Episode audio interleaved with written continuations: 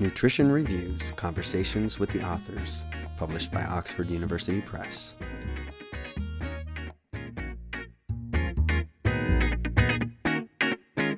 Welcome to Nutrition Reviews podcast and Conversations with the Author. This month, I had the pleasure of speaking with Dr. Amanda Grech from the University of Sydney, who helped lead a scoping review on enablers and barriers of harnessing food waste to address food insecurity. This was written with her student, Matthew Lay, who was a was the first author on this paper, and Anna Rangan, a fellow faculty member at the University of Sydney. I found this paper to be very timely given our growing concern with the amount of food waste that occurs in the world in low, middle, and high income countries. And even now, as I do this podcast, we have concerns about food insecurity because of climate change and the war in Ukraine. Although this review focused on Australia, multiple sections of the food supply chain were considered, including food retail, households, and a strong focus on rescue food organizations. What I found most interesting is that they identified that the burden of food recovery is being led by private organizations. And there is a need to have better policies and programs to address food waste, of which much of it occurs at the consumer level.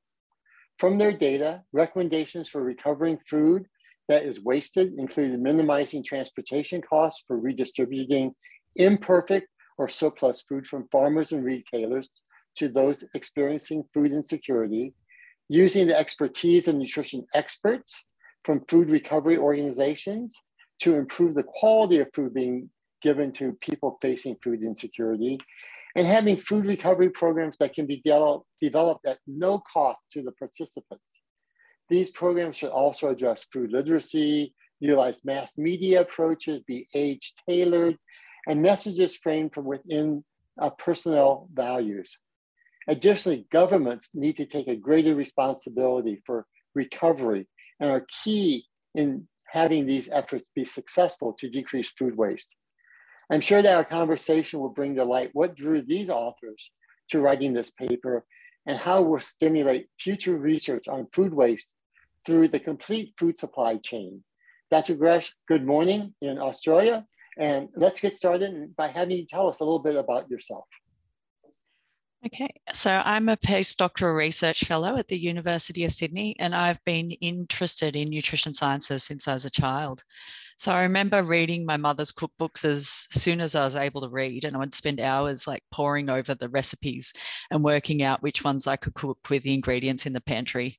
Um, I was also really keenly interested in the healthiness of foods and understanding why some of the foods, such as cakes, were considered less healthy than others when ingredients were quite similar to other foods, such as breads. So, as an adult, I was became concerned about the growing prevalence of nutritional deficiencies caused by the rising prevalence of obesity in developed countries and the persisting malnutrition in the developing world. So, malnutrition in all its forms includes undernutrition, such as wasting, stunting, underweight from inadequate vitamins and minerals, as well as overweight, obesity, and resulting diet related non communicable diseases. I was particularly attracted to learning the science behind optimal nutrition, the mechanisms of actions of nutrients, and the best evidence based ways to improve the nutritional status of global populations. So I remember hearing a story of a child that was consuming an ultra processed um, diet and it caused fecal impaction and constipation so severe um, that the child vomited.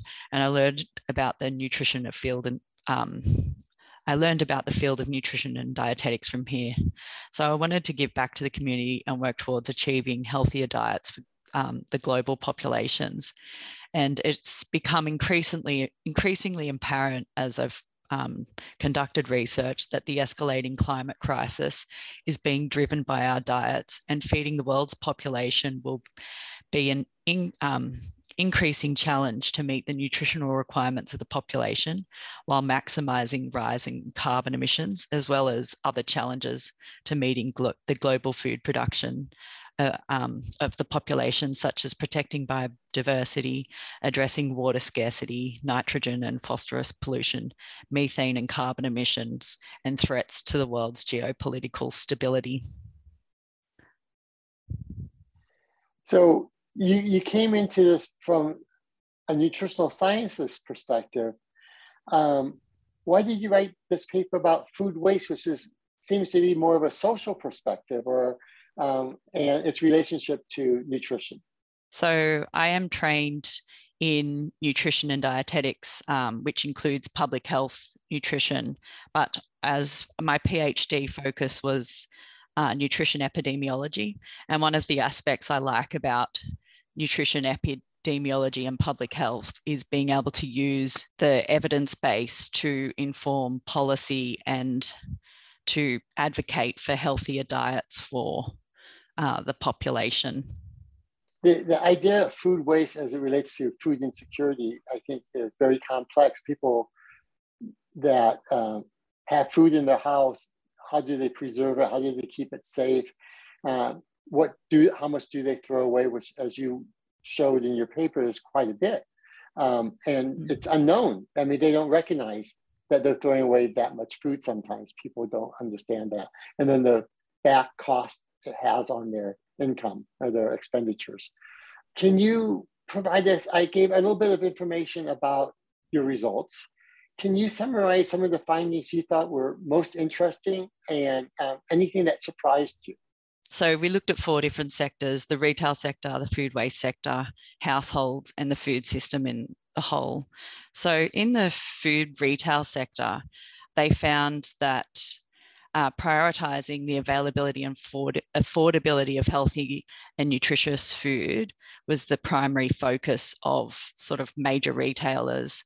So the major retailers um, wanted to make their home brand products cheaper and offer better merchandising and lower products to make food more affordable. And that was like quite, that reoccurred as an enabler. Um, but there was also a lot of a new emphasis in the literature that's only just sort of come out in the last 10 years about redirecting imperfect or surplus food um, and connecting food retailers with food rescue organizations and providing alternate markets for the sale of lower cost foods. However, there are barriers to doing this. And um, there's inconsistent food quality, food quantity, funding, resources, and a lack of support from food re- retailers, uh, retailers due to conflicts of interests in facilitating this to, from occurring. So while there is some evidence that food retailers want to change, make changes, um, it sort of is a conflict of interest for them to do so because they're giving away their products for free. And then there's also costs associated with um, doing this. So it can actually be more expensive to repurpose food than it can be to just throw it out. But I guess unsurprisingly, the main emphasis was in the literature wasn't really from the retail perspective, it was from the food rescue organisations. And we identified um, 91 enablers and 69 barriers to using food rescue organisations in this way. So, food rescue organisations uh, to succeed need to form and maintain partnerships to external organisations um, that donate resources, most notably um, food finances, the facilities and volunteers. However, the, there's an inconsistent nature and quality of the donated foods, and there's also insufficient funding for them to address all the needs of food insecure people. Yeah, so implementing nutrition policies and standards within the food rescue organisations is also needed to overcome the poor food quality that's sort of being donated and the food rescue organisations also have um, challenges with the tr- transportation costs and reaching people who actually need the food uh, to be donated to them. So, one of the barriers to food rescue organisations is that they are disempowering to the participants and they can have harsh eligibility criteria. There can be shame and stigma associated with utilising the food rescue. And there's also very um, varying degrees of palatability, timing, and choice of the meals provided. Um, so to address the stigma and shame, community approaches that were needed to be non-limiting to the target audience and um, incorporate social interaction and allow more freedom of choice. So an example of this is a school breakfast program. Um, there's new programs such as social cafes and social supermarkets where people are able to go to uh, an outlet and actually purchase food um, available to them in the community at their own discretion. There's also uh, food rescue organisations are also heavily involved in addressing the poor literacy and budgeting skills that many people have to overcome food wastage in the household.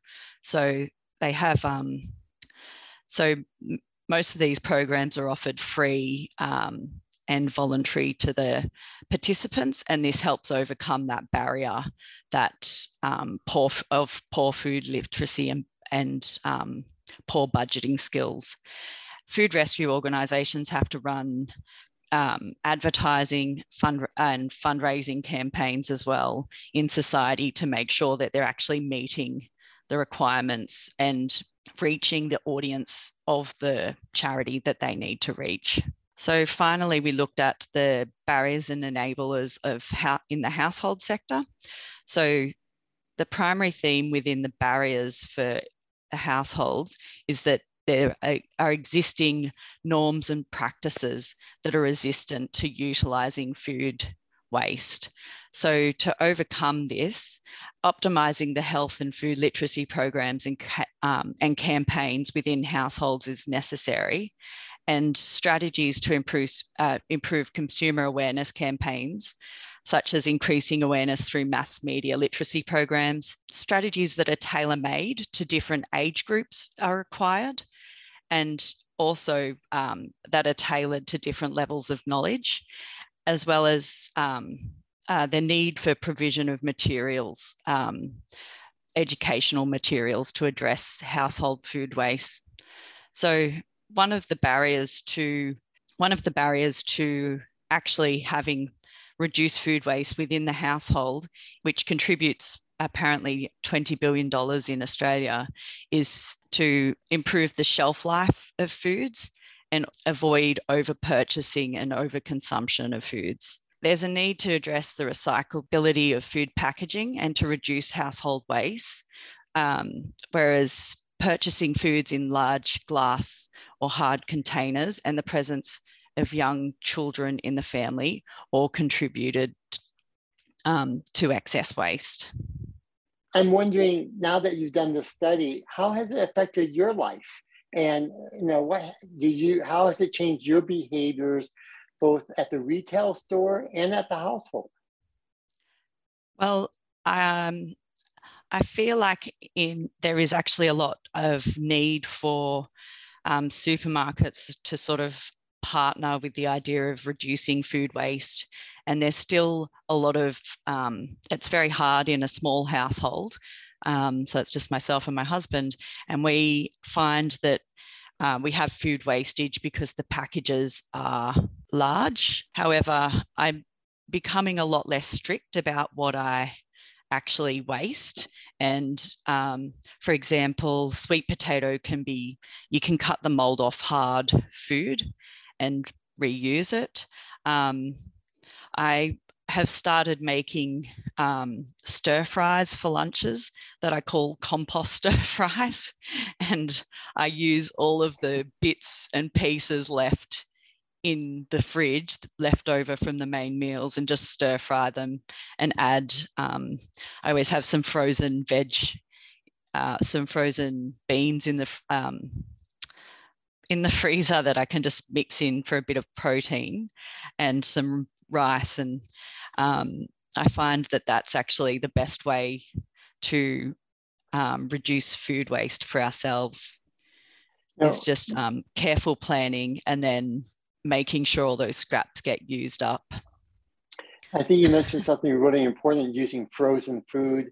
You know, if you have yes. access to a freezer, is an important way to reduce waste. And often those uh, fruits and vegetables that are frozen are less costly too for some people. um, when you mm-hmm. when you buy it that way. You can pull out the amount that you want at one time. I I, I think the the number of enablers and barriers that you identify can easily be incorporated into um, community-based interventions, and so communities can people in the community can understand better ways to uh, recover their food even at the household level and you know nudge um, those retailers and those wholesalers, the producers of food, to package things in a little di- bit different way that then can reduce um, food wastage. Um, I'm wondering, uh, what do you think is the impact of your study for future guidelines, and what do you plan to do in the future in this area of research? Well, um, for future guidelines, I think um, as you said, like address, addressing household food waste is actually um, key. Yeah, I think it is a strong partnership with um, organizations and understanding like the dynamics of like the this typical household size could really help improve future guidelines, but also um, there are some excellent initiatives across uh, countries as well that haven't really been utilised yet, such as um, encouraging all wasted food uh, in France supermarkets, French supermarkets, all wasted food must be donated. But providing literacy programs, probably starting right in the school, would be um, one way I could see that we could change um, people's behavior in the future. So yeah, better better education and better access to education programs is really important. That, that's really good. I, I yeah. do think that education is very important. In the US, um, we have sort of almost eliminated uh, home economic courses in schools where people don't really learn at a young age about you know uh, food preparation, uh, cooking, uh, home finances, all those basic life skills um, need to be taught early. We don't, I don't know where people get them otherwise. Um, uh, can you tell us what you're planning to do next um, in your research? So I'm currently working on several projects um, across different fields, and these include so food sustainability audits and benchmarking the sustainability, healthiness, and equity of the food environment, as well as um, deriving the best diets within that are the most sustainable and healthy diets within planetary boundaries. Some exciting research just came out of our lab that showed that local food is actually also very important for climate change and sustainability. I'm thinking bigger picture in terms of sustainability and how we can, and formulating the evidence that underpins dietary guidelines so that that can then be implemented in society. Well, yeah. Dr. Grech, I really appreciate the work that you're doing. I think this is very timely. It's important for not just local uh, food security, but you know, globally also, uh, as far as we can better utilize the food that we have on this planet. Um, I appreciate the time you've taken to be with me today, and I look forward to reading more about the research that you do. Great. Thanks so much for um, chatting. It's been really great.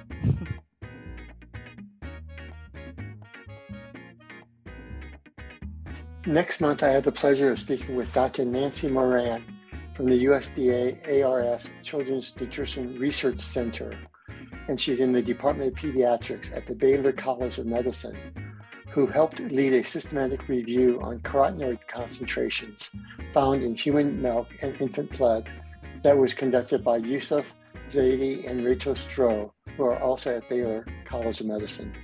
What I found interesting and important about the systematic review conducted by these investigators is they took into account study location in their summary of data from 22 countries for infants' blood and 31 countries for women's milk. And these data are nicely presented in comprehensive tables. The graphic presentation clearly showed that beta carotene, luteins, and lycopenes tended to be more abundant than other carotenoids. What I found most important was their analysis that reported carotenoid concentrations in milk generally decreased across lactation stages and increased in blood with infant age. I believe that this has important implications on how we interpret correlations in breastfeeding studies that also measure a child's carotenoid and vitamin A status, and why it is also important to conduct longitudinal studies. I'm sure that our conversation will bring light to what drew these authors to writing this paper and how it will stimulate future research on breastfeeding's short term effect on nutritional status, but also potentially on long term health conditions such as eye health. I welcome you to join us in the next podcast for Nutrition Reviews Conversations with the Authors.